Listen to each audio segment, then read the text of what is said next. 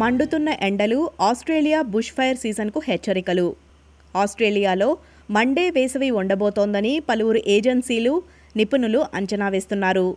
పరిస్థితులకు సిద్ధంగా ఉండాలని ప్రభుత్వాలు మరియు అత్యవసర సేవలు హెచ్చరిస్తున్నాయి. ఇక వివరాల్లోకి వెళ్ళే ముందు నా పేరు సంధ్యావేదూరి తప్పకుండా ఎస్పీఎస్ తెలుగు ద్వారా మీరు ఆస్ట్రేలియాలో తెలుసుకోవాల్సిన విషయాలన్నింటినీ వినండి. W W dot SBS dot com dot AU forward slash Telugu ద్వారా వినండి. అక్టోబర్లో New South Wales premier Chris Minns ఈ ఎండల గురించి ముందుగానే హెచ్చరించారు Be prepared for a horror summer.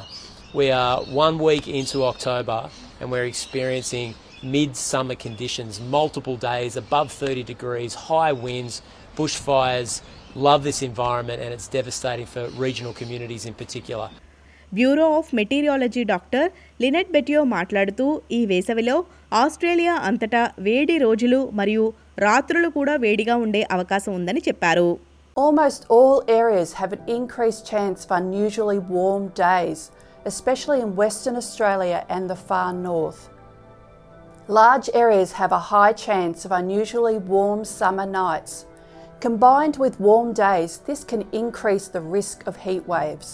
The summer bushfire outlook from Australian fire agencies shows an increased fire risk for most of Queensland, large areas of New South Wales, and the Northern Territory, with pockets in every other state.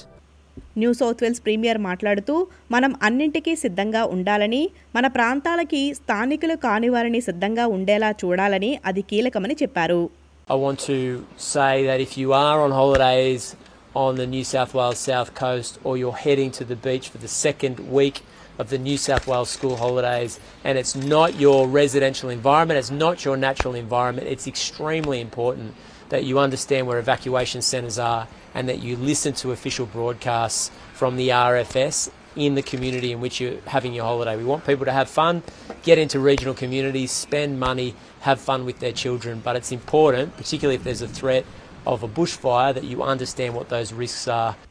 Federal ప్రభుత్వం ఇప్పటికే దీనికోసం చర్యలు చేపట్టింది ప్రభుత్వం సెప్టెంబర్లో క్యాన్బెరాలో bush ఫైర్పై సమావేశాన్ని నిర్వహించింది అత్యవసర సేవల మంత్రి మురే వాట్ మాట్లాడుతూ రాష్ట్ర మరియు ప్రభుత్వాల సన్నాహాలతో అందరం ఒకే తాటిపై ఉన్నామని చెప్పారు We know as we look around the country that we're already in bushfire season in a number of parts of the country.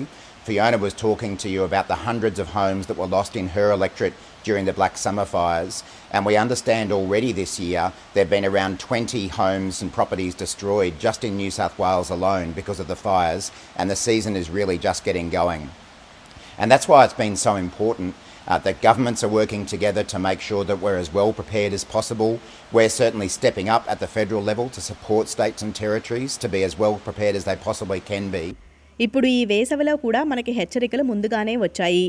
రెండు వేల పంతొమ్మిది బుష్ ఫైర్ల నుండి ఆస్ట్రేలియన్ బీమా సంస్థలు అగ్ని మరియు వరదలకు సంబంధించి పదమూడు బిలియన్ డాలర్లకు పైగా చెల్లించాయి.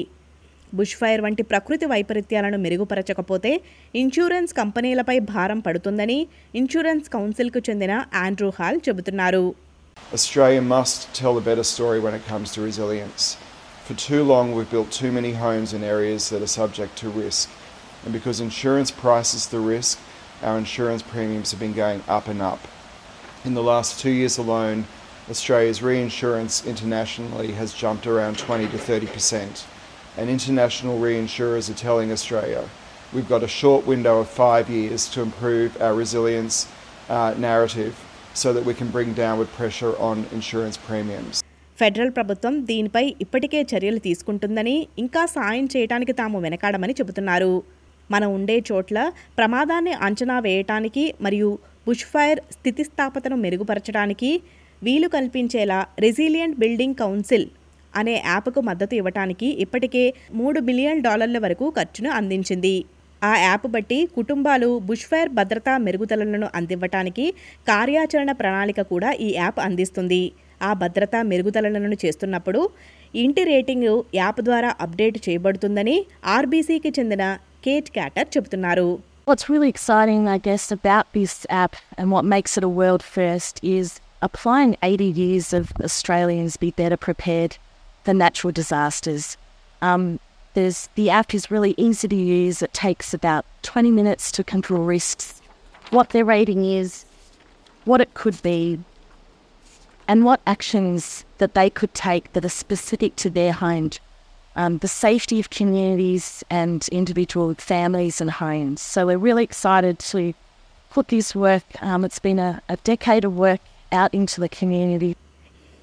కొంతమంది స్థానికులు ప్రాంతీయ విక్టోరియన్ పట్టణమైన స్వాన్ హిల్లో అగ్నిమాపక విభాగాలలో స్వచ్ఛందంగా వారు సహాయం చేయడానికి ముందుకు వస్తున్నారు అక్టోబర్లో ఆయన ఎస్బీఎస్ న్యూస్తో మాట్లాడారు It was a boring part for me to just back from work, stay at home, and nothing to do. So I, I rather put myself out, like coming and help the community, like we did back at home in Fiji. We always help each other.